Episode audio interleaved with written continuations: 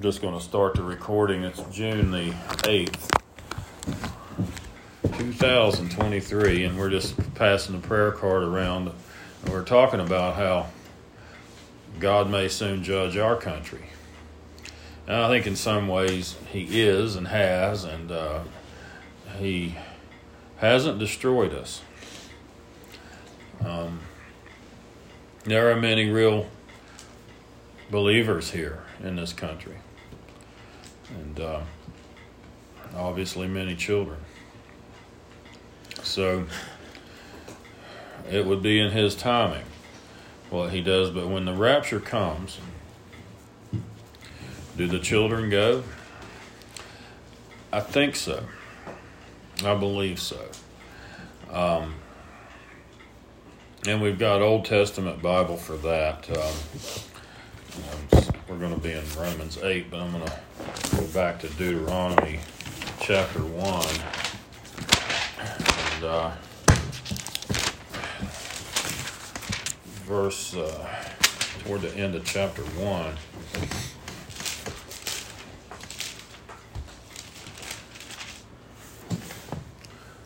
So uh, Moses uh,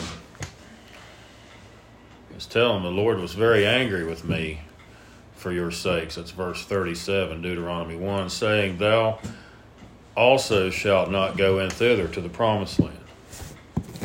But Joshua the son of Nun, which standeth before thee, he shall go in thither. Encourage him, for he shall cause Israel to inherit it.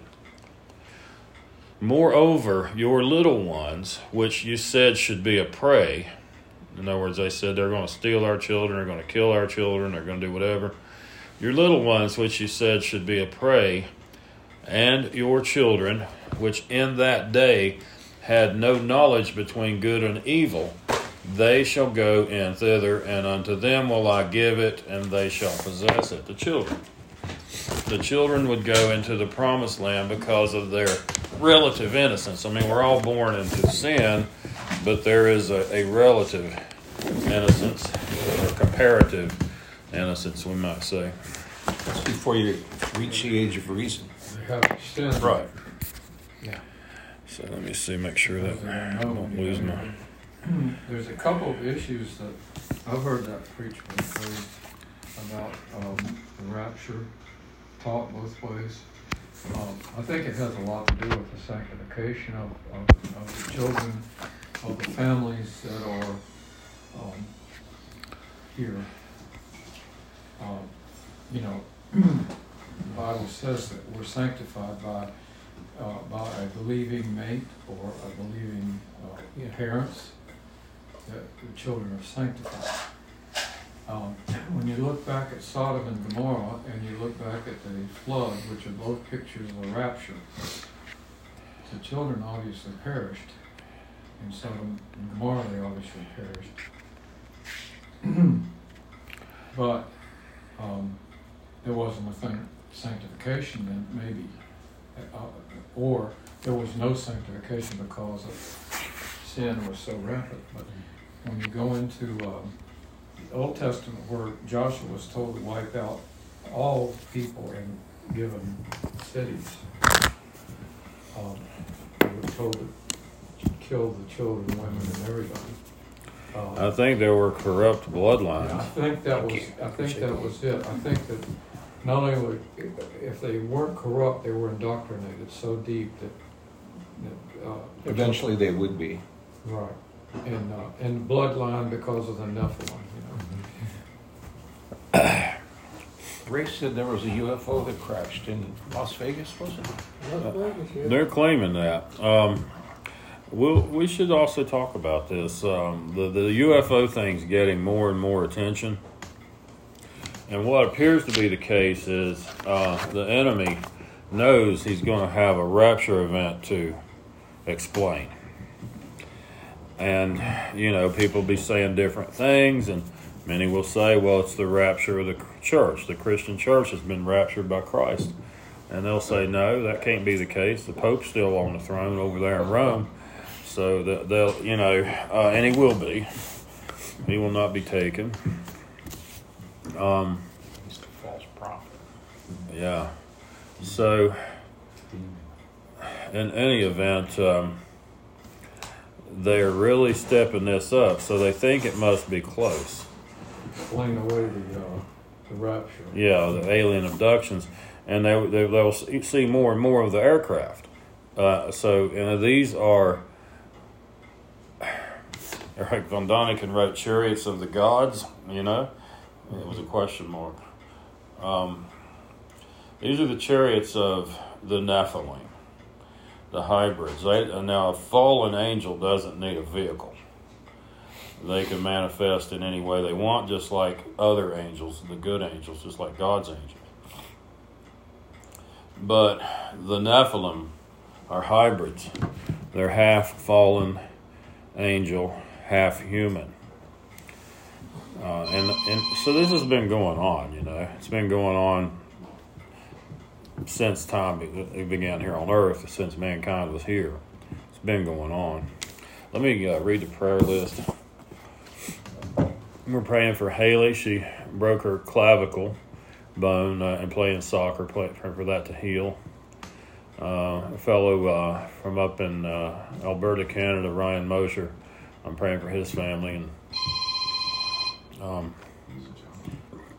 uh, our friend Chuck Knipp and his dad Randolph. I like to keep on the prayer list. Marcos uh, for his son, his salvation. Wisdom for our study group. Marta and Charles and Sebring. Bob for blessings of peace. Our children, our grandchildren. Our prayer team. Some folks uh, always join on Facebook and agree to pray. Uh, it's Gail Pack and lady from California, Kathleen Klein, and Janice over here on Hedgefield, and uh, Ruby. Vassie and Linda, and Ruby and John. So, Bob prays prayers for Mike for peace in his life. Very upset, no doubt, on the loss of his sister. Unsaved family up north. The situation in Europe. Our economy and our so called government leaders. Michael to the VA doctor and son in the Marines. Max. Dorothy Wingo, tension problems. Eric, Rex, Ted, America, Patriots, unsaved family members.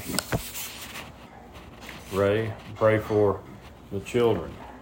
Pray for our town, our country. Stop the Russia and Ukraine mess. Amen. And bless Israel. So join hands and we'll just Heavenly Father God, we thank you for this assembly. We pray you be with us and teach us tonight from your word and let iron sharpen iron as we discuss matters to do with your word and with you. In Jesus' name, amen. Uh, look in Romans 8. But I'll, I'll finish a thought on that other matter. The we should fully expect the UFO thing to get more and more prevalent understand what they are. Also, understand what artificial intelligence is. It is a machine that allows a demon to interact with humanity. Uh, the World Economic Forum in 2019 had these drills about a worldwide pandemic. They were talking about it and had all this stuff written up and how it would have to be handled, how it would have to be, you know, uh, what would have to be done. Well, lo and behold, we get their pandemic in the election year 2020. What are they doing this year, 2023, a year prior to the next election year in this country? And make no mistake, America is what they're after. Satan wants America out of the way because he can't get at Israel with America here. Now, I know that a lot of people say we would turn our back on Israel. Obama, in effect, did that just by one act after another after another. And finally, when Netanyahu came over to visit the White House, Obama had him bring him in after dark in a side door. Well, what happened? Some unlikely characters called Obama on the carpet. Uh, a couple of them was Rahm Emanuel, former mayor of Chicago, and Chuck Schumer. You can't get any more liberal than Chuck Schumer. These guys are Jewish. And they just told him in no uncertain terms you are going to sink if you don't do right by Israel and right by Israel's leader. Whether we like him or not, we're going to respect Israel. Obama emerged from the meeting and told the reporters that he just had a pretty tense meeting with uh, some of his Jewish colleagues, and he said, I got some toes blown off. That's the way he put it. He got told. The Lord has put Jewish people in positions of power all around the world. And it causes a lot of people to get really mad and, and, and say, oh, this is Zionism and the Jews run everything. Well, in some respects, they do. But uh, that's the way the Lord has allowed it. So I don't think changing management in this country would cause this country not to come to the defense of Israel. And I believe Satan knows that. So he wants this country brought down. So, what kind of drills the World Economic Forum? Um, this year, power grid outages. The power grids go down. They're they're re, they're so-called enacting this, uh, imagining it and talking about it. And, well, this would happen, and then that would happen, and then we'd have to do this, and all. They're basically telling you a year ahead of time what they're going to do. I would like to think we'd be raptured out of this world this fall or next fall. I'm fully convinced that the fall feasts have to do with Christ and the church, just like the spring feast Pentecost had to do with Christ and the church. This is in Leviticus 23. Rosh Hashanah, Feast of Trumpets, the cry goes out at midnight, the bridegroom cometh. Then we start trimming our lamps. Remember the ten virgins, five wise, five foolish, Matthew 25. And we're getting ready. That's Yom Kippur. That's the Day of Atonement. This is what the Israeli or the Hebrew people were doing during that time. Going around making peace with everyone, praying with everyone. I got to swat this fly, it's annoying me. I missed. Um,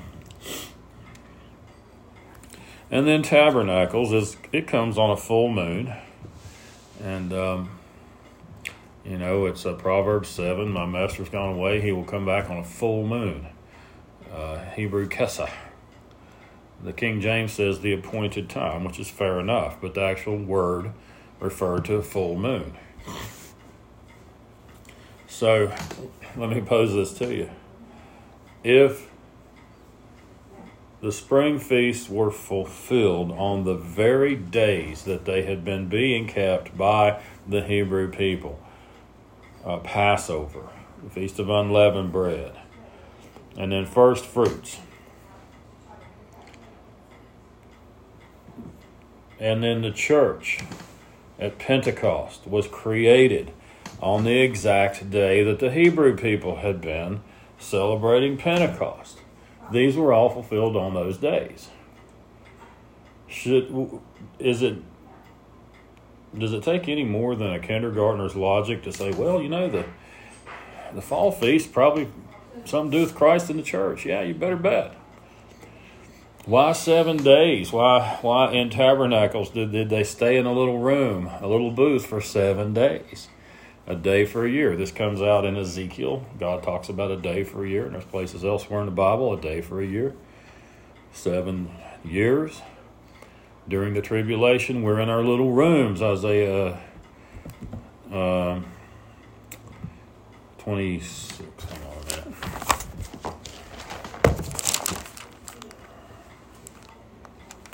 not sure i don't give you a wrong address here. Isaiah 26, verse 20. Come, my people, enter thou into thy chambers, and shut thy doors about thee. Hide thyself as it were, for a little moment, until the indignation be overpast. For behold, the Lord cometh out of his place to punish the inhabitants of the earth for their iniquity. The earth also shall disclose her blood, and shall no more cover her slain. Seven days in the rooms on tabernacles. Go into your rooms. Jesus told his disciples, In my Father's house are many rooms. Now, the King James says mansions. I like that because whatever it is, it's better than any mansion man ever built. But the Hebrew or the Greek word there's rooms. We're going to our rooms seven days, seven seven years. When does that happen? Tabernacles, tabernacles, tabernacles is when that happens. Why would the fall feast have to do with Christ and the church not be fulfilled in the same sequence in the same year as the spring feasts? It's that simple. I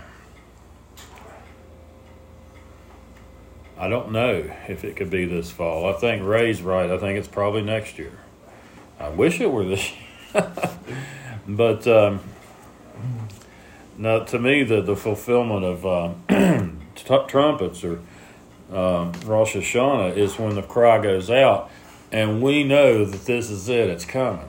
You see, the, the foolish virgins and the wise virgin, they, they all got the same warning bridegroom's coming, get ready. So, okay, this is it. This is it. It's a big one. You know, you have a moment to do it. It's not like in um, the Tim LaHaye story where, um, what is the name of that? Uh, those books, Left Behind. And I think they're nice, but I don't think you're going to have suits of clothing fall to the floor um, necessarily, and you're not expecting it. I think they'll be expecting it. Didn't even start pairing up pilots, one believer and one non-believer. Do you remember hearing? I've like heard that? of such a thing. Uh, you know, maybe they do that. Maybe it's not a bad idea. Maybe a vaccinated and unvaccinated. They were doing that. And there were some of those, I think they were Saudi dignitaries that would refuse to be flown on any aircraft with vaccinated pilot crew. Because they knew. They knew that. You know what happened to the pilot here in Virginia? Probably that. Crashed a Learjet. Left, left, uh, or so, left Tennessee, got up, didn't switch the autopilot over to the next leg, so the autopilot automatically turns around and heads back. They, they sent it to F-16s up, chase it down. The pilot looked, said the pilot was slump, slump over in the seat, not responding and the jet flew till it run out of fuel. And then That's what they do. That happened back in the nineties.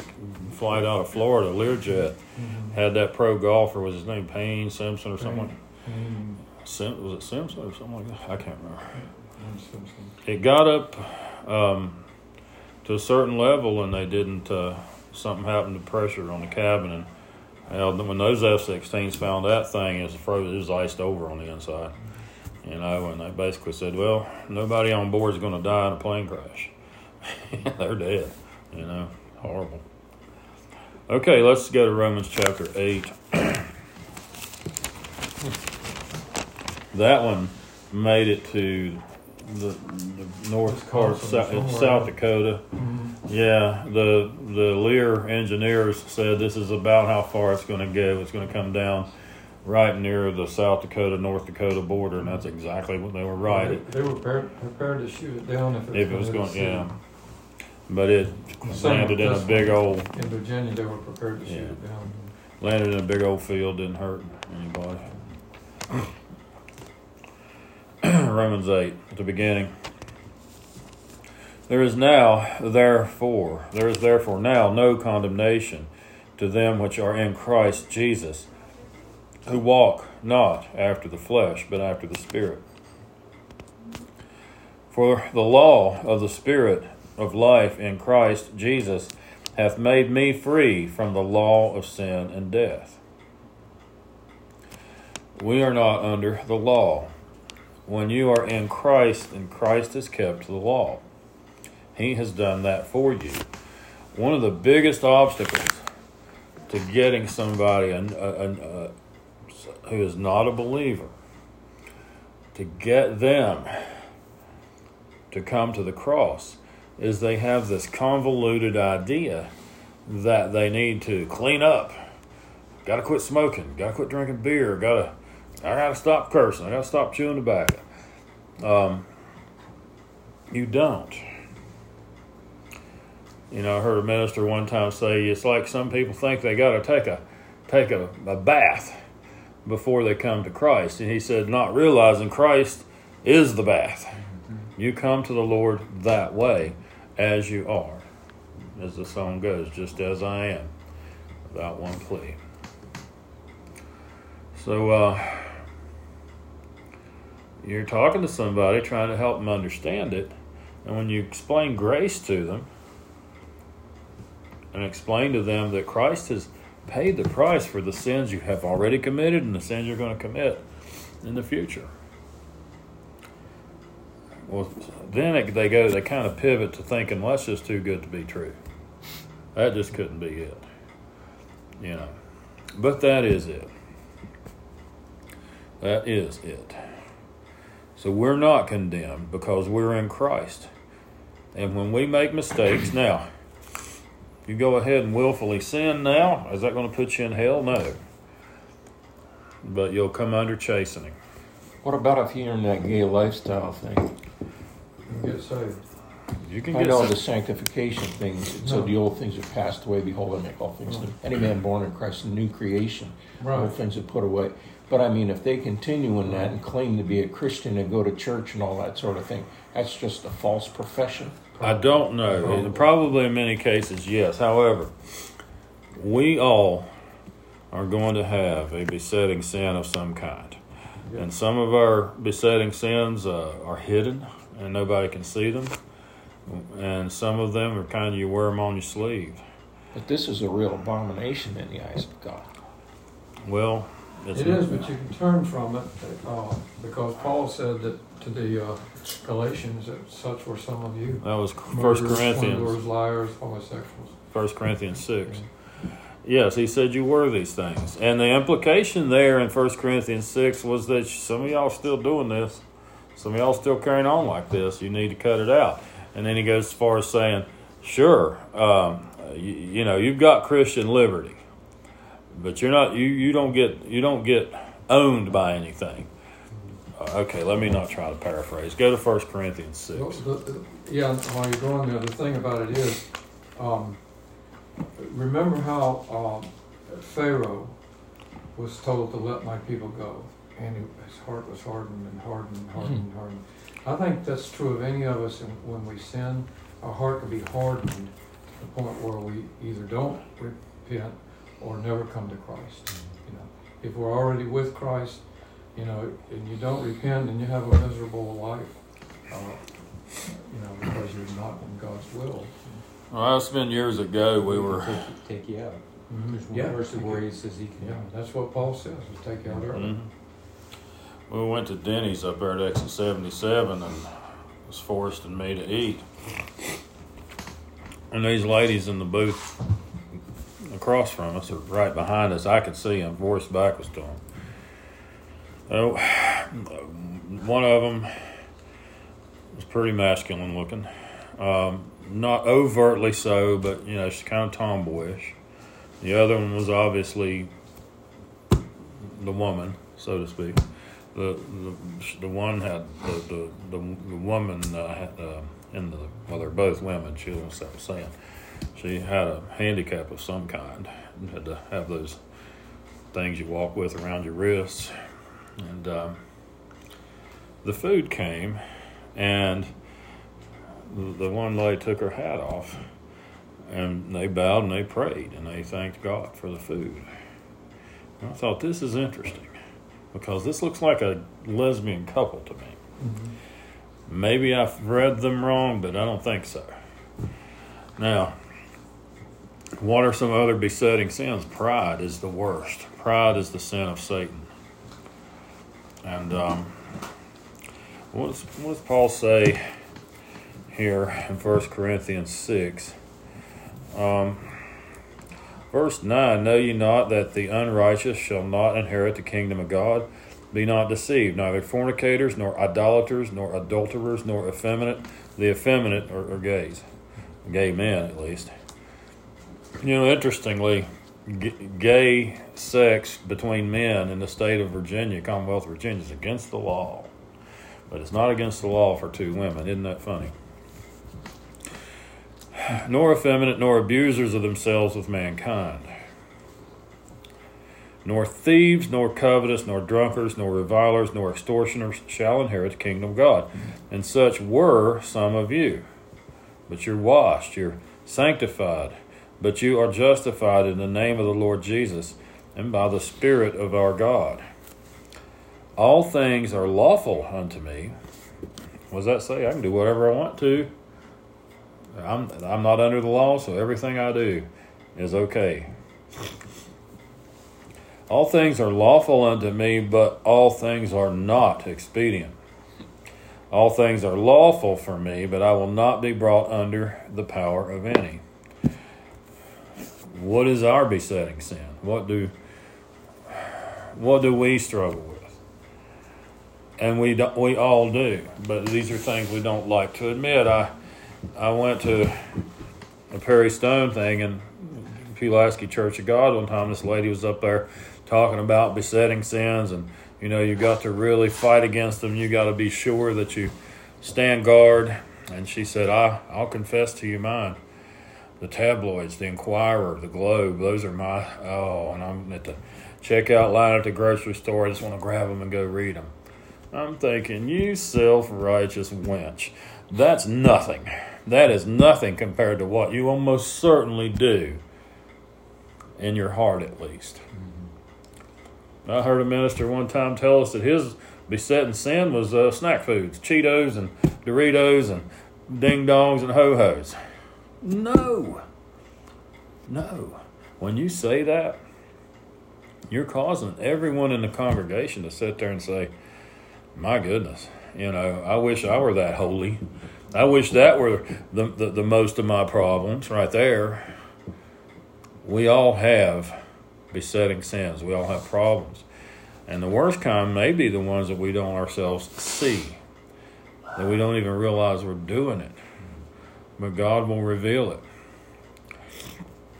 You know, in uh, Second Corinthians five, the I'm sorry, it's First Corinthians five, the um, his church discipline. Um, you know, and he he if somebody is professing to be a believer and they're in the congregation, yes, we're to judge them. If they're not in the congregation, if they're not professing to be believers, we're not supposed to judge them. God, God will judge them, Paul says. Verse 11 of 1 Corinthians 5 But now I've written unto you not to keep company if any man is called a brother, if they're calling themselves a brother or sister, and they be a fornicator or covetous or an idolater, a railer or a drunkard or an extortioner. With such a one, no, not to eat. You don't even eat with these people. For what have I to do, verse 12, 1 Corinthians 5, for what have I to do to judge them also that are without, the people that are outside their congregation? Do not you judge them that are within, but them that are without, God judgeth. Therefore, put away from among you yourselves that wicked person. That guy in the congregation, apparently his father had remarried, maybe lost their first wife or whatever. And this dude takes his father's wife. And uh, they're all happy with it. And here he is in the con- congregation. And, and obviously, the Holy Spirit was not, not happy about that. The man was restored to fellowship after he was cast out. The scripture actually says, Turn him over to Satan so that the flesh could be destroyed, yet his soul be saved. That's what it says. um, what are what are our struggles individually? Anger, um, Well, Pride. ton of 'em. we, You don't we, have to have just one. we and we got more than one. So Satan has kindled it up right now in the month of June, um, and they're putting it in everybody's face. But something has happened differently. I think people are starting to say, I, I ain't buying it. Not going there. Not going to buy any beer from Seven Sisters because you had a drag queen show in your in your in your establishment. Um, Was it a drag queen show? I, according to what I saw Okay. on their social media moments ago, yes. I'm glad I've never been in. Yeah. But uh, I think people are starting to withdraw from it and in, in droves. Anheuser-Busch is more than $30 billion loss right now. I don't know what the company was worth before, but they have lost massive revenue and it doesn't seem to be improving. Are they? They- They need to be. Nobody Target's wants to buy. So buy. it's Target, Target's Yeah, Target, lost, uh, twelve billion. The last I heard, they were down seventeen billion. Target. Seventeen. Yeah, Whoa. Seventeen. Yeah, we said on our Bank Steel podcast the other night we didn't realize it, but it's not really Target. They're French. It's Target. But that's, that's encouraging to see that that many people are standing up. It is. Mm-hmm. It is. I don't think Satan was prepared for that. Perhaps um, he do, he doesn't know everything. You know, in fact, the Bible says he didn't know what he was doing when he orchestrated the crucifixion of Christ. He didn't know that he was playing right into God's hand. So um, he would have never crucified the Lord of glory. Yeah, You'd think he'd be up on prophecy, wouldn't you? He wants to change it. But, well, I mean, Yeah. the thing about it is, uh, you can, you can read the Bible and you can know, you can probably memorize it and you may not know what it says because you're There's not that. Yeah. And it's, I think it's in Daniel 11. He seeks to change the times and the seasons. He wants to change what he sees, you know. Going to happen as if he can. Yeah, he must think he can. He said the natural man cannot discern the things which are written or spiritually discern. You have to be born again to be able to read. It's like a hologram. You need the right light to be able, and the Holy Spirit is that light. Yep. Okay, verse 3. Romans chapter 8, verse 3 For what the law could not do, in that it was weak through the flesh, God sending his own Son in the likeness of sinful flesh, and for sin condemned sin in the flesh, that the righteousness of the law might be fulfilled in us, who walk not after the flesh, but after the Spirit. You might another way of putting that might be to say, uh, fulfilled in us who are truly saved. To truly be saved, you walk not after the flesh, but after the Spirit. Now, Paul had his struggles with um, sin, and he talks about that in the previous chapter, Romans 7.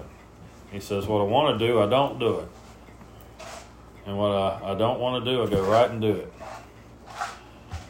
And he said, It's just sin in me that's doing it, though. He, did, he, he said, It's just sin in me, but it's not me. Him, the new Paul, the born again Paul, in his spirit, which is united with God, once we're born again, we become, as Christ put it, in Him. You're part of Him, and He's part of us. That part's not sinning. That part's not having covetousness. And it does seem that that's what Paul, in, in effect, says. Covetousness was his sin.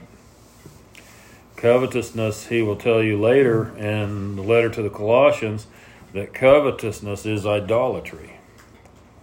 You're idolizing that four horse chariot that just knocked you off the road on your way to Macedonia. He's going to get there two days before you do. Uh, you wish you had that. Um, we can all covet. It gets to the point of idolizing, though. Oh, I want that thing, I want that thing, I want that thing. I um I try not to covet. I don't think I'm I don't think that's my worst worst one. Mine is being very judgmental at times to people that are outside the church, that are not in the church. Uh, and right now I'm I'm wound up on this uh, drag queen mess. And I wonder what it what would have to be wrong in a person's mind, a full grown man to dress up like a freak and go out there and want to read stories to kids in grade school libraries. They're demon possessed. They are. I really think they're that they are. servants of Satan. They that they are letting that demon have their body, and um, Yeah. so you know I, I think it's fair to point that out and say, Lord, deal with that person. You know, It's, Uh, But it another, says- it's another form of, of uh, pe- pedophilia. It Uh, is. That's what they're after. Yeah, absolutely. Children. yeah, And, and if not their body, but their mind, or both. You know, we've been admonished by God in the Bible here, and it's better that a millstone be wrapped around your Yeah. neck and thrown into the deepest part of the sea if you hurt one of these little ones. That's right. And it's like, It also says it's better if they're not even born. Yeah. because now you've got eternity in hell. Yeah. What people don't understand is you your, your mind and your brain are two different things. Your mind uses your brain like you might use a computer or your phone. Uh, your mind uses your brain as an instrument to manipulate this body through this realm of our existence. The mind isn't made of anything organic. It cannot lose consciousness then. You will be conscious forever. When God created us, He created eternally conscious beings, every one of us.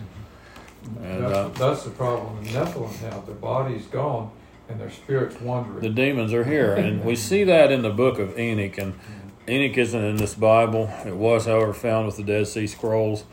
Um, it's Enoch. like when they, they God casted them, uh, the pigs, that situation with the Yeah. pigs, they ran into the sea. uh, and they drowned, but now they were looking for some other Somebody. body to, Someplace, yeah, they're not. to Uh, inhabit. Yeah, and Jesus said they go through arid places, and they'll come back. better sense than they did. People do. I guess they did.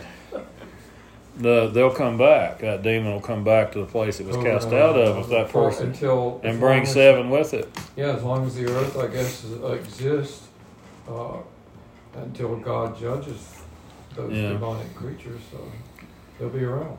And that's Well- one third of the angels. So Yeah. speaking of, Yeah. And we don't know Well, how many I don't of think them. there was one third of the angels actually came down and uh, have cohabitated with uh, Right. females. It was there was a number I've heard thrown Yeah. around. Have you heard? I haven't heard. Several hundred, maybe. Yeah. And those are the ones that were stuck in the Euphrates River until they're chained up until the end. Yeah, yeah, that's what they said. Well, let's move on in Romans 8 here. Uh, verse 5 For they that are after the flesh do mind the things of the flesh, but they that are after the Spirit, the things of the Spirit. For to be carnally minded is death, but to be spiritually minded is life and peace. Because the carnal mind is enmity against God, for it is not subject to the law of God, neither indeed can be. So then, they that are in the flesh cannot please God. But you are not in the flesh, but in the Spirit, if so be that the Spirit of God dwell in you. And that's a pretty good thing to add. If the Spirit of God is in you, you're going to have false believers, false brethren in every congregation. Now, if any man have not the Spirit of Christ, he is none of his. And if Christ be in you, the body is dead because of sin, but the Spirit is life because of righteousness. You're living by the Spirit. Your body is just flesh. And according to this, it's dead. It's dead already. Dead to sin. We're, I think it's literally dead. I think we are and we are made alive by His Spirit once that change takes place, and our body is yet again alive.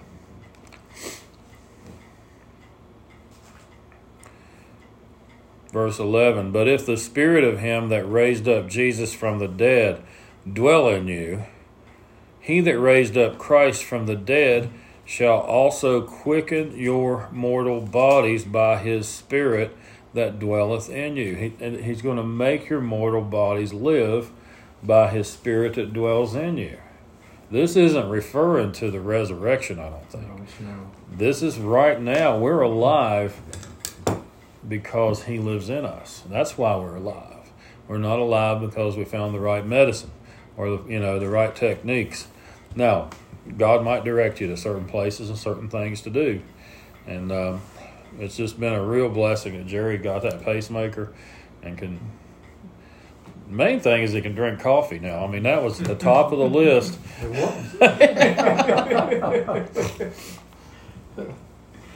Verse 12 Therefore, brethren, we are debtors not to the flesh, to live after the flesh. For if you live after the flesh, you shall die. But if ye through the Spirit do mortify the deeds of the body, you shall live. For as many as are led by the Spirit of God, they are the sons of God. We're the children of God. We are. I guess we should always keep that in mind and do our best to act like it. For you have not received the spirit of bondage. This is verse 15. You have not received the spirit of bondage to fear, but you've received the spirit of adoption, whereby we cry, Abba, Father. We're adopted. The adopted children in Hebrew culture could never be disowned. They could disown their own flesh and blood child, but never their adopted. Why was it that way? Because it was a picture of Christ adopted, us adopted into the family of God through Christ. And we can't be disowned. We won't be disowned. We can be chastened when we do wrong. And um, he says that he does that so that we won't be condemned with the world. You know? There was a preacher who, who adopted a child, and when he went through the adoption, he was told that you know he could cut his his physical children out of the will, but could never cut Yeah. the adopted son. It's law. Yeah. No, I think that's the way God intends it because we're adopted. Yes. It's a beautiful thing. Verse 16 The Spirit itself beareth witness with our spirit that we are the children of God. See that verse right there? I've had people that claim to be Christians for 20, 30 years or less or more and say they don't know if they're saved or not. That right there tells you.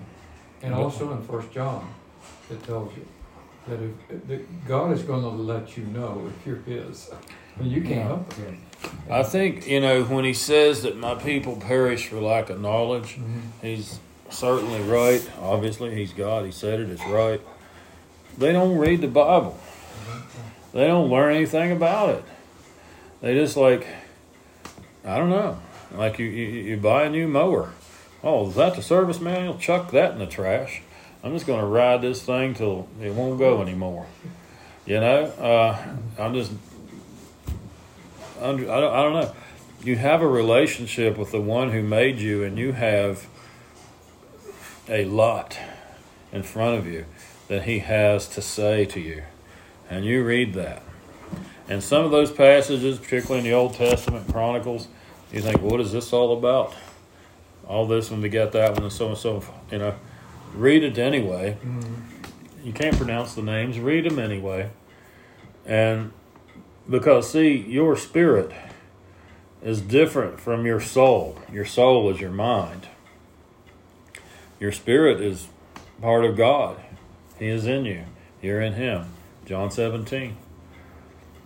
Maybe your spirit would like to read that and see what was said there and understand something spiritually that consciously in your mind you did not understand.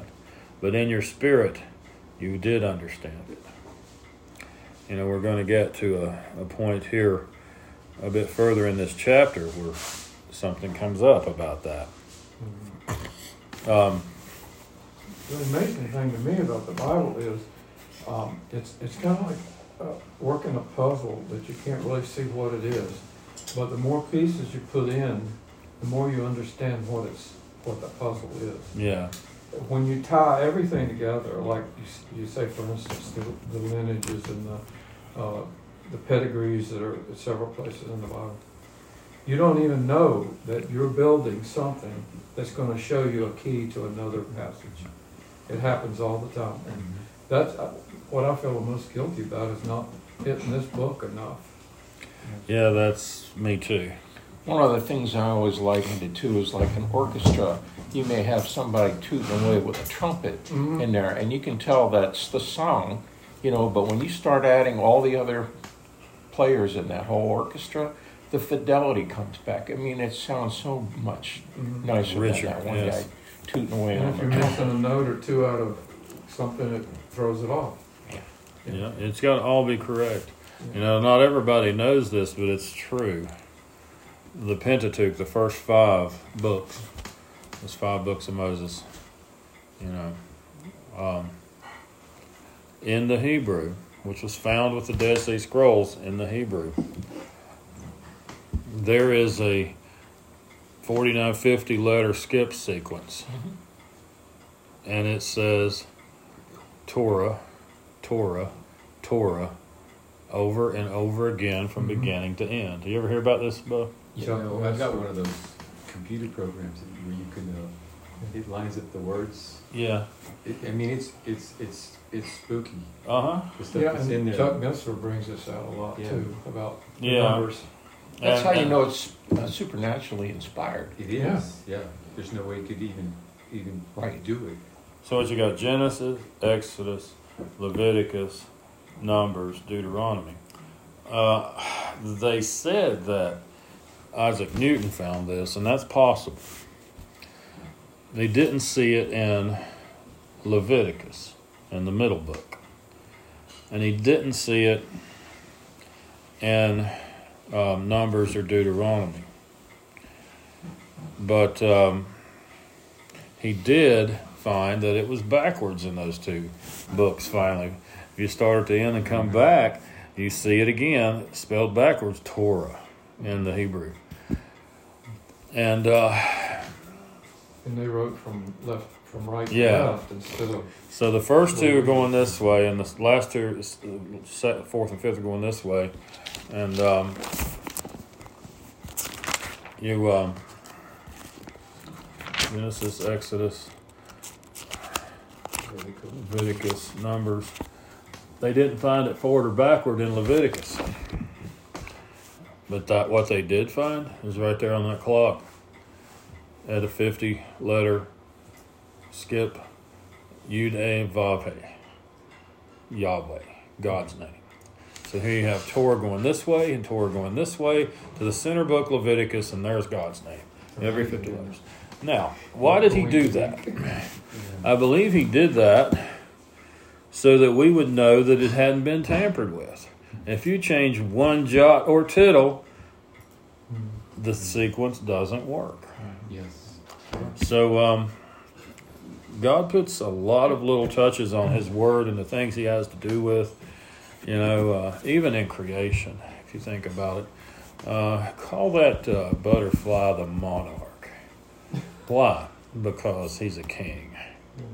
And where does he come from? Well, this worm, when you read about what worms are in the Bible, uh, that's not a very favorable thing, is it?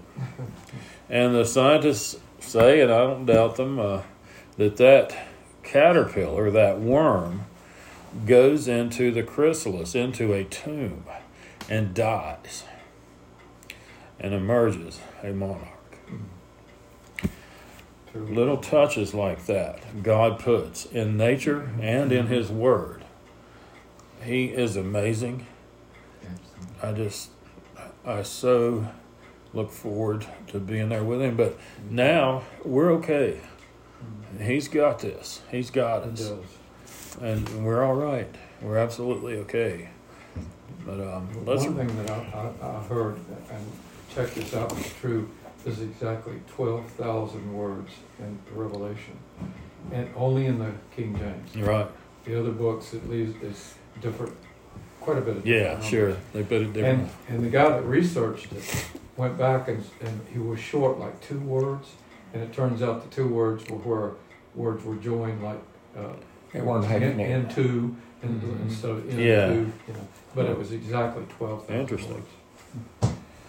Well, continuing in Romans 8. Let's see how far in we are here. Yeah, we got about 10 minutes. I just heard the other day that um, Job had seven sons and three daughters. I just never knew what the combination of mm-hmm. kids that he had, and all those kids were wiped out. Seven and three. Did you? Were you aware of that? I didn't know that. Yeah. So, what's the significance of that? No, I just didn't know he had that many children that all Yeah. got wiped out. Well, Okay. it says he had ten children in, in Seven and three is 10. Seven and three. Yeah, did, did it say what gender they were? I don't remember that. Seven boys and three girls. Mm-hmm. All right. Let's see, where was I here? Um, the Spirit beareth witness, verse 16. We read 17. And if children, then heirs, or heirs of God, and joint heirs with Christ, if so be that we suffer with him, that we may be also glorified together. For I reckon that the sufferings of this present time are not worthy to be compared with the glory which shall be revealed in us. For the earnest expectation of the creature waiteth for the manifestations of, of the Son of God.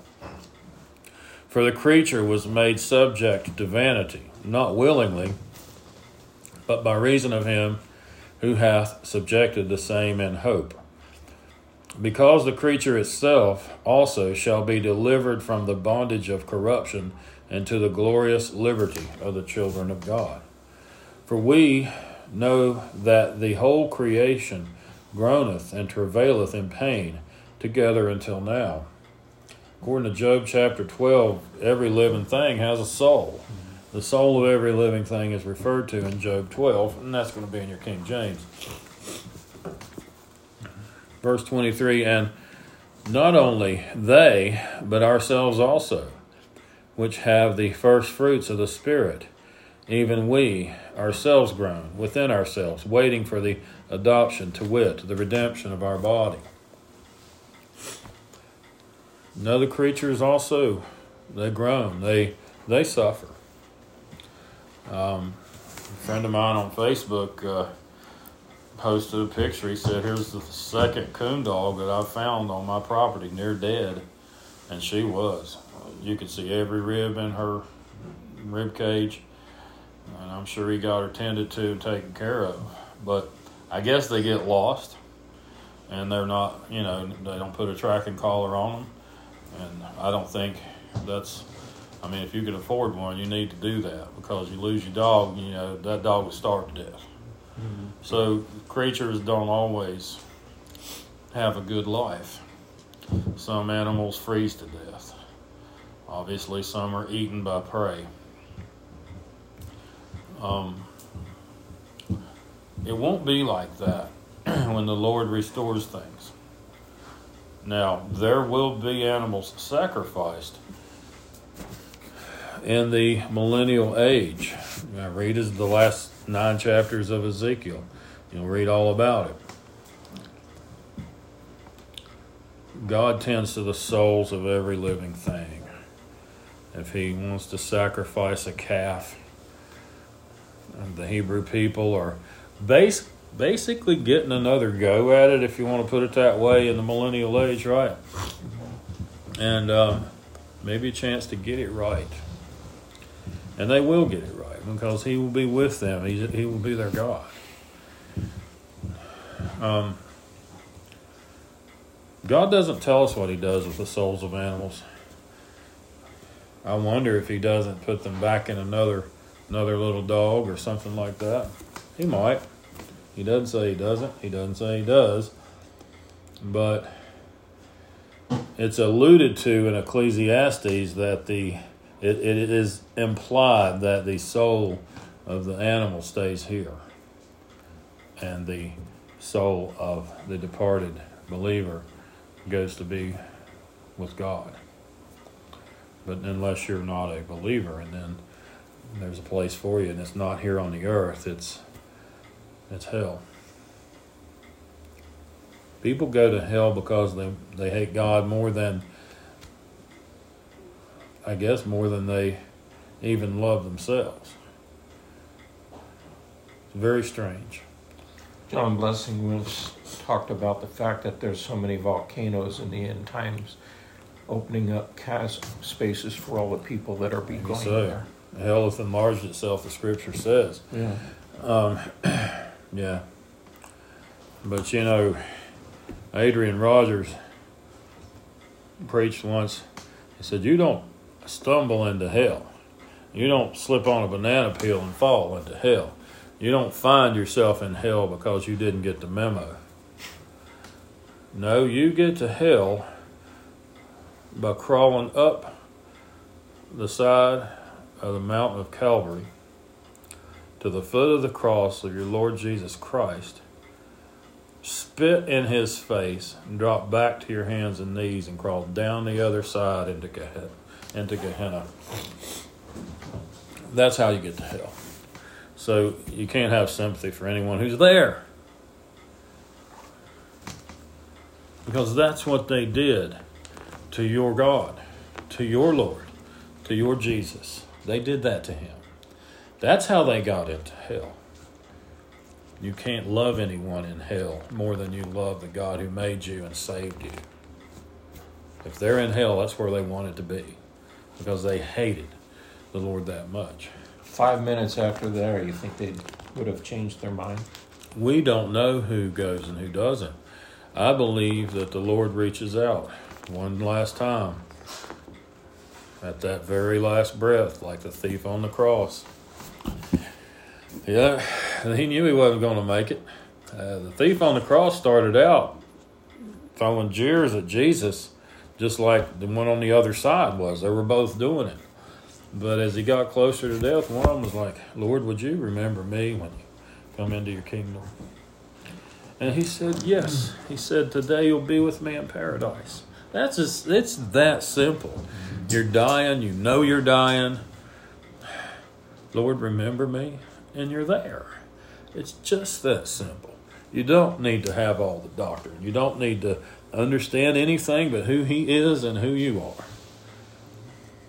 And that's a beautiful thing, and it's, it's a thing that should give all of us hope for, for loved ones that we weren't sure about. We know that God would give every opportunity. All right. Verse 23 And not only they, talking about the creatures, but ourselves also, which have the first fruits of the Spirit, even we ourselves groan within ourselves, waiting for the adoption, to wit, the redemption of our body. For we are saved by hope. But hope that is seen is not hope. For what a man seeth, why doth he yet hope for? But if we hope for that we see not, then do we with patience wait for it. Likewise, the Spirit also helpeth our infirmities, for we know not what we should pray for as we ought. But the Spirit itself maketh intercession for us with groanings which cannot be uttered. The Spirit, the Spirit's in you. His Spirit is in you. His Spirit knows what you really need. Is it this job you hope you could get? And you're praying for that? It's okay to ask God, but what if in His perfect knowledge and foreknowledge, God has something better for you? And you don't get what you asked for because He had something better. Verse 27 And he that searcheth the hearts knoweth what is the mind of the Spirit, because he maketh intercession for the saints according to the will of God. It's beautiful. I mean, and boy, do we ever need intercession. I, I do. I definitely do. Verse 28 And we know that all things work together for good to them that love God. Don't miss that, to them that love God. To them who are the called according to his purpose. For whom he did foreknow, he also did predestinate to be conformed to the image of his Son, that he might be the firstborn among many brethren. God sees the future, so as soon as he foreknows something, well, you're predestined then, because you're going there. He knows what you would do. This is not Calvinism. This is God knowing what you're going to do. Of course, he knows what you're going. This is why it's so silly to believe that you can lose your salvation. That's like God went, "Ah, darn it, you should have died last week. You know, if you'd have just died last week, you'd have been in like Flynn. But look at you now, you're going straight to hell.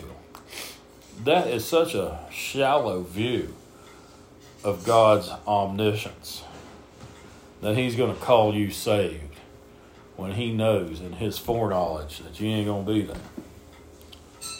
But He knows in the case of the believer that you are going to be there. You're going to be there with Him. He saw you there, He sees you there now. So, of course, you're predestined to be there. Verse 30 Moreover, whom he did predestinate, them he also called. And whom he called, them he also justified. And whom he justified, them he also glorified. There's a place in the Gospel of John, he, he says, No one comes to me except that the Father draws him. The Father draws him. Well, wait a minute. God is drawing someone who isn't yet a Christian to Christ? That's how it works. Why, what does God base this on? All of are sinners when he first draws. No, that's right. But what does he base it on? He's looking at a sinful person. But he says he looks at the heart. He judges the heart. Jeremiah 17, a deceitful, wicked heart. God, he says, I try the reins. I know your heart. You don't even know your own heart. You It know, says the gift of salvation has appeared to everybody. Everybody has that opportunity. It says, don't miss the day of visitation. You know, it says, Right. to whom he, you know, to whom much has been given, much is required. But if you only have a little bit of light, that's all you're judged according to, Yeah. the way I understand it. That's right. You know, go back to the thief on the cross. How much doctrine did he have? But he wasn't baptized. Oh. He got in trouble. I think uh, the, the scripture says it started raining. He had a chance to clean up his life even. There was, the- when I was living in Winston-Salem back in the seventies, uh, the, the, uh, the wife of the pastor of, uh, Independent Baptist Church there, uh, Salem Baptist Church. And I, I got to talking to her somewhere along the line in, in, in my routine, and, and, and she said, she espoused this thing about you had to be baptized. And I said, well, a thief on the cro- cross, and she says, yeah, but that was Jesus. And I said, well, this is Jesus. Yeah, yeah. I said, He saved me. That's the same one. The doctrine on that thief on the cross, Jesus says you'll be with me in paradise. Yeah. Now that's they went to where the Old Testament saints were. That's where he went, and he took that thief on the cross with him, and proclaimed the gospel to Abraham, Isaac, and Jacob, and Moses, and all of them. They're there in a place of comfort. It's referred in uh, Luke 16 as Abraham's bosom. And we were taken out. And he led captivity out of there, and the thief on the cross with him. John the Baptist was there.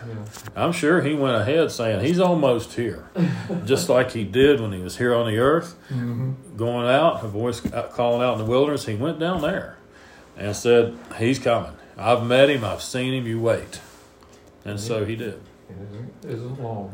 That's right. So, uh, you know, we You can see Abraham and Moses going like, finally. I mean, there's no, there's no uh, probably Right. uh, understanding of time. probably not. I mean, you probably just The, the time time. is a You're outside of construct for this age we're living in, and age even connotes time. But uh, anyway, um, where was it? All right, uh, verse thirty-one. What shall we then say to these things? If God be for us, who can be against us?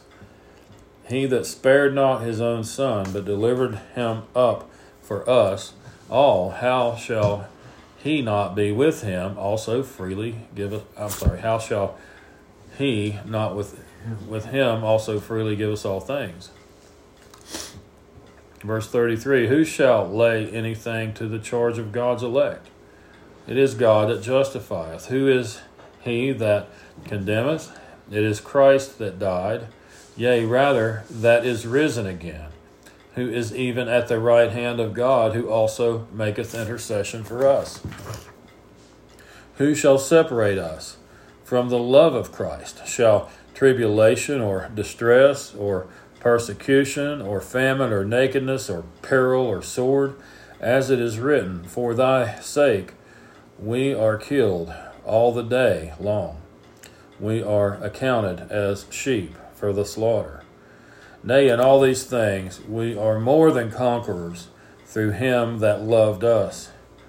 For I am persuaded that neither death nor life, nor angels, nor principalities, nor powers, nor things present, nor things to come, nor height, nor depth, nor any other creature shall be able to separate us from the love of God, which is in Christ our Christ Jesus our Lord.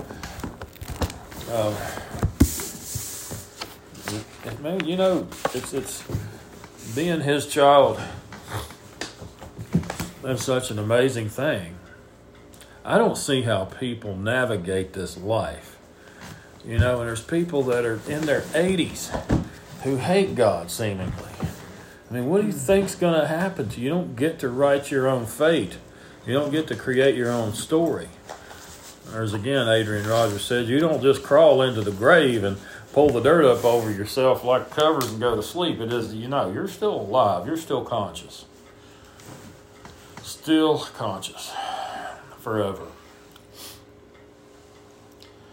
Well, we probably run a little long. I wanted to get all the way through Romans 8 there, and uh, not too long, hour and six. Good. But it's good to have you back with us. Why don't you close us tonight? Let's pray.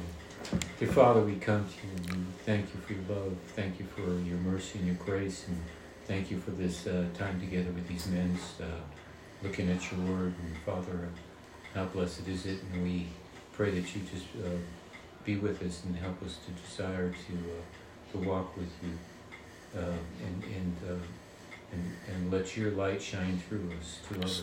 And Father, I pray that you would uh, be with us as we leave, Father. Uh, use us on our path this week and, and help us to be able to be ready to witness and give account of uh, your grace and mercy. Lord, we just pray that you be with us now in Jesus' name. Jesus. Amen. Amen. Amen. All right, thank you.